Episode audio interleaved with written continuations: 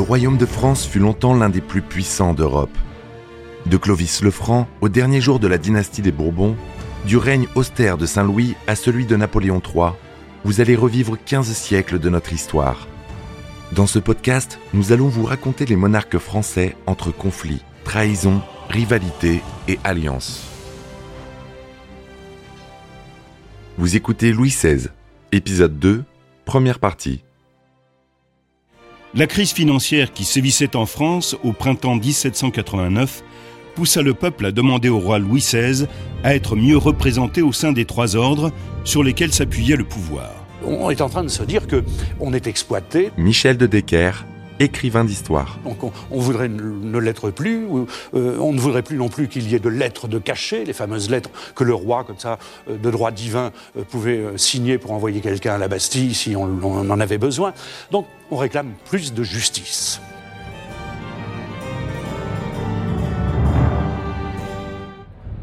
Après des semaines d'impasse, le roi ne donnant aucune directive précise, le peuple adopta un objectif différent. Ces nouveaux élus se proclamèrent représentants de la nation et invitèrent les ordres privilégiés, le clergé et la noblesse, à se joindre à eux.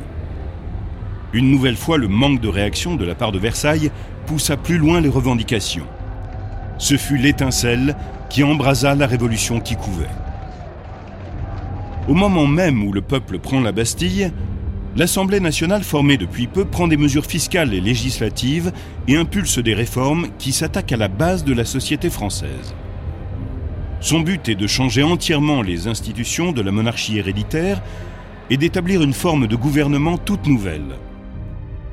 Trois mois plus tard, le roi sera à terre. Si Louis XVI et Marie-Antoinette avaient mieux compris leur époque, ils auraient sans doute pu trouver leur place dans cette nouvelle construction, mais il faut croire que ce n'était pas leur destin.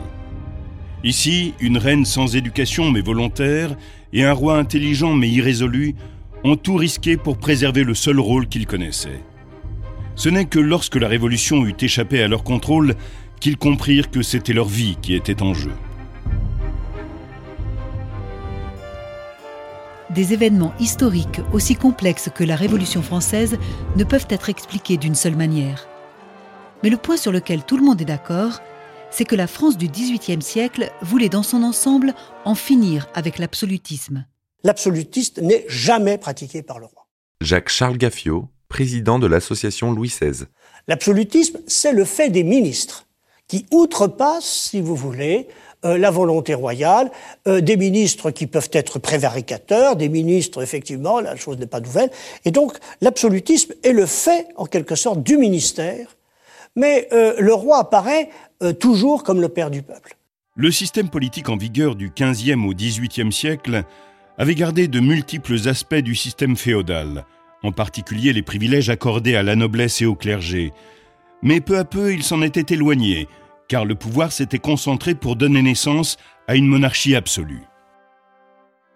Dès la fin du règne de Louis XIV, les philosophes, le clergé, les contribuables et le Parlement de Paris tous critiquaient le régime des Bourbons, stigmatisant les guerres imprudentes et coûteuses, la persécution des dissidents religieux et le mépris des libertés individuelles. Plus le temps passe, plus le règne de Louis XIV s'éloigne, euh, plus les Français, grâce notamment euh, à l'encyclopédie, grâce à Rousseau, grâce à tous ces gens-là, grâce à Diderot, euh, plus les Français sont en train de, de prendre conscience qu'ils sont des êtres humains et qu'ils n'ont pas à être exploités comme des esclaves.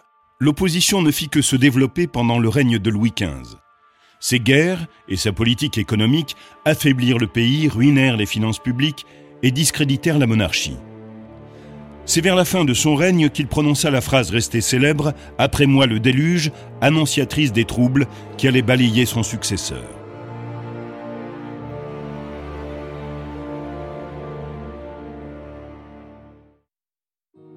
C'est dans cette atmosphère que grandit le futur Louis XVI. Louis-Auguste, duc de Berry, naquit au cours du règne de son grand-père en 1754 dans le magnifique château de Versailles. À la suite du décès de son frère aîné et de son père, il se retrouva soudain à 11 ans dauphin de France. les idéaux de raison et de liberté remettaient en question la tradition et les privilèges, fondements sur lesquels reposait le régime des Bourbons. Plutôt que d'instruire le dauphin sur les changements inévitables auxquels il aurait à faire face, ses tuteurs, très conservateurs, cherchèrent à le mettre en garde contre les idées novatrices. Cette éducation, donc, euh, va se raidir parfois, il faut le reconnaître, euh, pour euh, tenter d'endiguer cet, esprit des Lumières, considérant que la mission finalement du souverain est une mission qui a été déléguée par, Dieu. À la mort de son grand-père, le 10 mai 1774, Louis monte sur le trône et devient Louis XVI. Il n'a que 19 ans. 15 ans plus tard, après avoir fait plusieurs choix malheureux en matière de conseillers et mené une guerre coûteuse en Amérique, il se trouve à la tête d'une France en plein chaos financier. Pour aggraver les choses, l'image négative de la reine constitue une menace pour l'autorité du roi. En 1789, après des tentatives infructueuses de réforme, le roi est forcé de convoquer les États généraux. C'est la première fois qu'ils se réunissent depuis 175 ans. C'est la fin de l'absolutisme en France. Les députés des États représentent les trois ordres du royaume, le clergé catholique, la noblesse et le peuple ou tiers-État. Le tiers-État comprend tout le reste de la population du royaume. Evelyne Levé, historienne depuis le misérable laboureur, depuis le gagne de euh, jusqu'aux classes bourgeoises les plus élevées. Dans les semaines critiques qui suivent la convocation des États généraux, Louis XVI néglige les atouts politiques dont il dispose. Avec le roi effondré par la mort de son fils et sans Premier ministre pour compenser sa timidité et son indécision, le centre se disloque. Et les luttes de factions entre les différents ordres comblent le vide. Louis XVI ne, comprend pas très bien ce qui se passe. Michel de Decker, écrivain d'histoire. Euh, ainsi, par exemple, quand on vient lui dire Écoutez, les, députés du tiers se sont réunis dans la salle du jeu de paume et ne veulent pas euh, en sortir. Ils ont dit qu'ils n'en sortiraient que par la force des baïonnettes. Bon, ben, Louis XVI a dit Ils veulent délibérer. Ben, qu'ils délibèrent là, euh, qu'est-ce que j'en ai à faire? Cet été-là devait être un moment de dialogue et non mener à une impasse. Mais les coffres de l'État sont vides. Les dessins de l'époque reflètent la frustration du peuple opprimé par un système d'impôts injuste, la peur des aristocrates de voir le peuple géant endormi se réveiller, ainsi que l'attente grandissante d'un nouvel ordre social. En Amérique du Nord, les colonies britanniques se sont soulevées contre la couronne, ont proclamé une déclaration d'indépendance et élaboré la Constitution des États-Unis. De manière ironique, c'est Louis XVI qui a apporté aux colons le soutien dont ils avaient besoin pour gagner leur indépendance. Enhardis par les hésitations de leurs souverains et la vague de mécontentement populaire, les députés du tiers-État qui ne peuvent participer réellement au pouvoir décident, lassés de ces tergiversations, de se mettre au travail. Ils prennent le nom d'Assemblée nationale le 17 juin 1789. Mais la situation ne fait qu'empirer et atteint son point culminant le 14 juillet, avec la prise de la Bastille, qui est considérée comme l'événement qui marque le début de la Révolution française. À la prison de la Bastille étaient incarcérés de façon arbitraire des prisonniers politiques sur la base d'actes d'inculpation royaux. On y stockait également de grandes quantités de munitions et de poudre. Le roi a fait venir autour de Paris des régiments qui avaient pour but de converger vers Versailles pour dissoudre l'Assemblée et pour éviter les troubles dans Paris. Dès le, 13 juillet au soir, ça commence à chauffer et on se forme en petit comité. On veut des armes, naturellement pour se défendre contre cette armée euh, qui, est, qui, est, supposée arriver dans Paris. Et pour, pour trouver des armes, eh bien, il y en a où ça Dans les arsenaux et notamment à la Bastille. Les émeutiers marchèrent sur l'ancienne forteresse après s'être emparés de fusils aux Invalides. Quand le commandant de la place vit l'ampleur de la foule soutenue par les gardes français en pleine mutinerie, il ouvrit les portes de la Bastille pour éviter un massacre général. Mais les combats reprirent néanmoins, peut-être à cause d'un malentendu. 98 assaillants et un seul défenseur moururent dans l'enceinte même de la prison. Mais par la suite, des personnages officiels ainsi que le gouverneur de la Bastille, M. de Launay, furent assassinés et leurs têtes brandies au bout de pique. La prise de la Bastille était un acte symbolique qui marquait la fin du despotisme. La défiance vis-à-vis de la monarchie et de ses institutions a finalement conquis les esprits et permis au peuple français d'imaginer un nouveau gouvernement, fondé non plus sur une tradition historique, mais sur une loi naturelle, les droits universels des hommes et des citoyens. Dès que la nouvelle des violences parisiennes se répand, les aristocrates commencent à fuir. Certains pensent que la reine, la plus détestée de tous les membres de la famille royale, devrait elle aussi quitter le pays. Mais Marie-Antoinette tient à rester aux côtés de son époux. La cité royaliste de Metz est envisagée comme pouvant être un havre de paix pour la famille royale. Et Louis est presque résolu à partir quand son frère l'en dissuade. Il regrettera plus tard sa décision car jamais il ne retrouvera une telle opportunité. Le roi et la reine en larmes disent adieu à leurs proches conseillers, à leurs amis et à leur famille. Puis Louis part pour Paris pour ramener le calme. Il est reçu sur les marches de l'hôtel de ville par les nouvelles personnalités officielles. Il est, ma foi, bien accueilli à Paris euh, par Bailly, qui lui offre à boire solennellement et qui lui met sur son chapeau la cocarde tricolore, c'est-à-dire le rouge et le bleu des couleurs de Paris et le blanc de la monarchie. Les couleurs bleu, blanc, rouge sont nées ce jour-là, quand tout le monde a déclaré, euh, lorsque Louis XVI apportait un toast, le roi boit. Après les fastes de la cérémonie, l'Assemblée nationale réduit les pouvoirs du roi et s'attelle à préparer la Constitution. Après la capitale, les troubles gagnent la province la grande peur se répand à travers la France. La pénurie de céréales et la promesse de réduire les impôts provoquent des révoltes paysannes dans tout le royaume. Après la prise de la Bastille, il y a eu une véritable panique dans les campagnes, dans les campagnes françaises. Euh, la panique venait de rumeurs que l'on colportait, comme quoi il y avait une sorte de complot aristocratique euh, qui allait euh, aboutir à des massacres de paysans. Les paysans, notamment, qui, qui n'ont plus rien, il n'y a plus de récolte, il n'y a plus rien. Michel de Decker, écrivain d'histoire. Euh, vont commencer à, à, mettre les châteaux à feu et à sang, c'est-à-dire à, brûler les archives des châtelains, parce que comme ça, il n'y aura plus de traces de propriété de telle terre ou de telle terre, ils seront enfin libérés. Les rapports affluent vers l'Assemblée. Au cours de la nuit du 4 août 1789, les députés des trois ordres réagissent en proposant une réforme totale du système. En plus de l'égalité devant la loi, de la liberté de la presse et de la tolérance religieuse, il vote l'abolition des privilèges de la noblesse et du clergé, qui constitue le principe fondamental de la société française depuis le Moyen Âge. Il faut dire qu'il avait fait chaud, très chaud, dans la soirée du 4 août, et quand ils ont tous décidé d'abolir leurs privilèges, ils avaient tellement bu qu'ils étaient ivres morts. Ça s'est fait un peu sous le culte de Bacchus, cette abolition des privilèges. Au cours des deux années qui vont suivre, l'objectif premier de l'Assemblée constituante sera de peaufiner les articles de ce décret et de préciser le rôle du roi. Mais le 26 août 1789 est votée la Déclaration des droits de l'homme, préfiguration de la nouvelle Constitution qui devra transférer le pouvoir du roi à la nation. À l'automne, les atermoiements du roi ajoutent à l'incertitude de sa situation. Comme on lui a accordé un droit de veto, il refuse de ratifier les décisions du mois d'août. Il exige davantage de temps pour revoir ce qu'il considère comme une agression portée à son autorité. Il précise qu'il désire conduire les affaires étrangères et avoir ses propres ministres.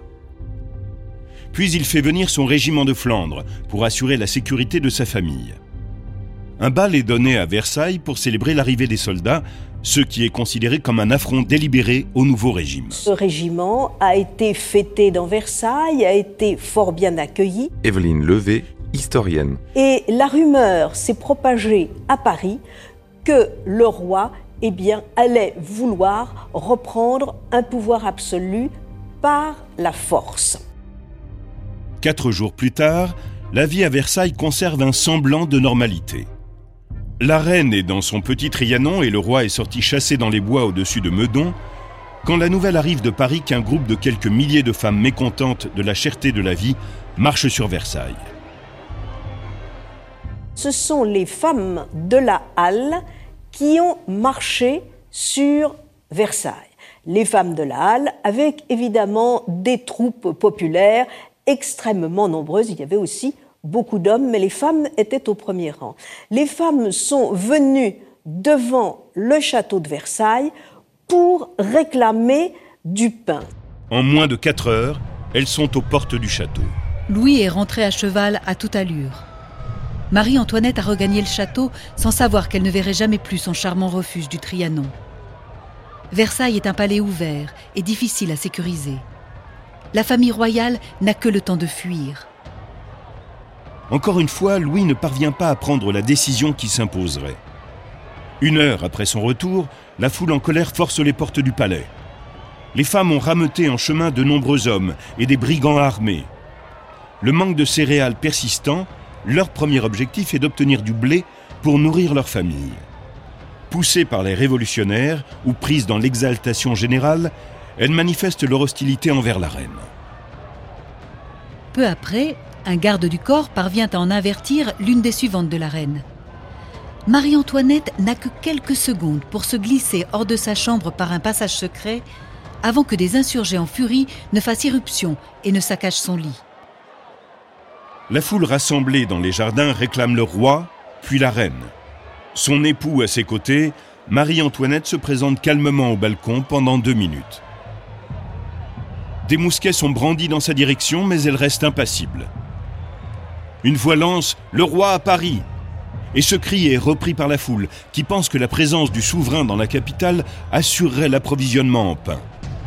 Louis accepte de se rendre à Paris pour éviter une effusion de sang. Vers la mi-journée, une corte s'est formée autour du carrosse royal précédé de la garde nationale. Suivent les femmes venues jusqu'à Versailles le matin. À l'arrière, enfin, des carrosses transportent quelques courtisans le palais de Versailles ne sera plus jamais habité. C'est le grand transfert de ce qui sera appelé le transfert du roi, de la reine et du petit mitron, parce qu'il y a là le petit dauphin euh, qui les accompagne. Et ils se sont installés, on peut dire de force, dans le palais des Tuileries. Euh, là, les Parisiens avaient l'impression que le roi ne leur échapperait plus, qu'il n'y aurait pas de complot royaliste, de complot aristocratique. Le roi était entre leurs mains. Marie-Antoinette est choquée par le meurtre brutal de deux de ses gardes et ce qu'elle ne peut que considérer comme une tentative d'assassinat. On dit que ses cheveux devinrent blancs en l'espace d'une nuit. Louis ne le montre pas, mais il est profondément atteint par ce déménagement de la cour et par la signature de décret que l'Assemblée lui impose dans les jours suivants. Bien que la famille royale soit en résidence surveillée, la vie au palais des Tuileries est étrangement normale. Durant l'année 1790, le roi et la reine se montrent soumis et patients. Louis XVI et Marie-Antoinette se retrouvent enfin l'un avec l'autre. Il n'y a plus de folles soirées euh, à Trianon, il n'y a plus rien. Et c'est un couple qui va, qui va finir peut-être même par s'aimer. La vie euh, de la famille royale à partir de 1791, devient de plus en plus euh, étriquée au sein des Tuileries. La surveillance est, est plus grande. Jacques-Charles Gaffiot, président de l'association Louis XVI. Et surtout, les soutiens du trône ont complètement fait défaut au souverain.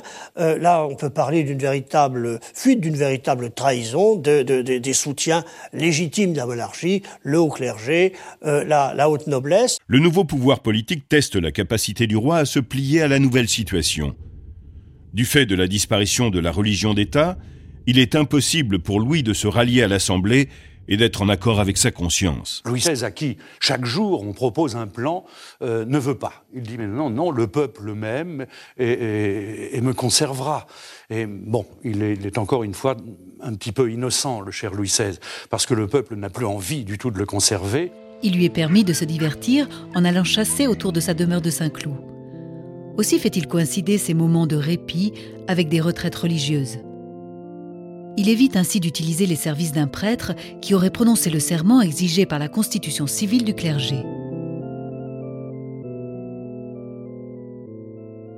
Mais alors que le roi se prépare à partir pour Saint-Cloud pour la semaine pascale, une foule encercle le carrosse familial dans les jardins des Tuileries et l'empêche d'avancer. Lafayette ne commande plus ses troupes. Certains gardes, sous l'influence de la population, refusent d'ouvrir le portail. Louis XVI finit par passer la tête à la fenêtre du carrosse et dit ⁇ Il serait étonnant qu'après avoir donné la liberté à la nation, je ne fusse pas libre moi-même. Marie-Antoinette aussi lance un appel à la foule, mais elle est insultée en retour. Au bout de deux heures, la famille regagne ses appartements. C'est cette humiliation qui va les amener à entreprendre la fuite restée célèbre. Fuir à l'étranger n'était pas la bonne réponse. Le roi allait être considéré comme un traître ou comme le responsable d'une guerre civile. Il n'approuvait pas non plus l'idée qu'on vienne sauver sa famille par la force, pensant que cela présenterait trop de risques. Tandis que les souverains tentent de gagner à leur cause l'aile royaliste de l'Assemblée, Louis adhère sous la pression de Marie-Antoinette à l'idée de s'enfuir secrètement de Paris. Il ne voulait pas pourtant, lui, hein, mais on le force. On le force. Qui le force? Eh bien, les royalistes, notamment euh, Monsieur de Fersen, qui prépare l'expédition. Michel de Decker, écrivain d'histoire. Monsieur de Fersen, qui est vraisemblablement l'amant, pas seulement l'amant de cœur, mais il a certainement été l'amant de, Marie-Antoinette au sens biblique du terme. Je crois qu'on ne peut absolument pas parler de tentative de fuite. C'est un projet euh, qu'il faut qualifier du voyage à Montmédy qui est euh, euh, orchestré par le souverain euh, pour appeler autour de lui tous les partisans de, ce, de, cette monarchie constitutionnelle qu'il voudrait instaurer. Il s'agit de se rendre en coche jusqu'à Montmédy, à 250 km de Paris, en passant par Chalon. Le coche est assez grand pour accueillir le roi, la reine, leurs deux enfants, la sœur du roi, la princesse Élisabeth et les gouvernantes des petits on met en place une protection militaire pour la seconde partie du voyage. Depuis Montmédy, le roi pourra restaurer son autorité et réorganiser son royaume. Le beau comte suédois Axel de Fersen, proche confident de la reine, bâtit un plan avec les souverains. Des messages codés franchissent les grilles des Tuileries grâce à des émissaires de toute confiance. Continuant à vivre jusqu'au dernier moment comme si de rien n'était, les membres de la famille royale revêtent des déguisements et se glissent hors des Tuileries vers 22 heures le 20 juin. Ils voyagent pendant 18 heures, ne s'arrêtant que brièvement pour changer de chevaux.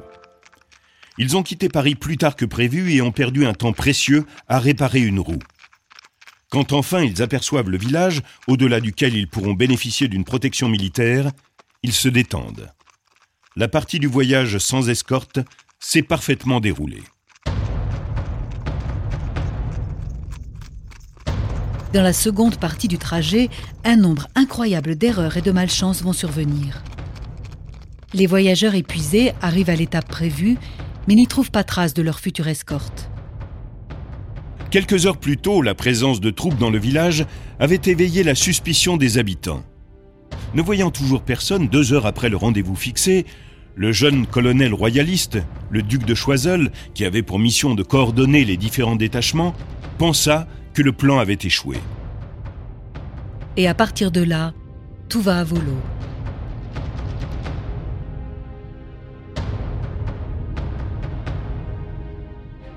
Le roi est reconnu dans la ville suivante par un homme du nom de Jean-Baptiste Drouet. Les dragons stationnés là pour protéger le roi sont encore dans le village, mais démobilisés. Ils sont occupés à boire. La famille royale continue seule et atteint Varennes vers 23 heures, après 24 heures de route. Le roi et la reine ne sont plus qu'à une cinquantaine de kilomètres de leur destination où les attend le général Bouillet.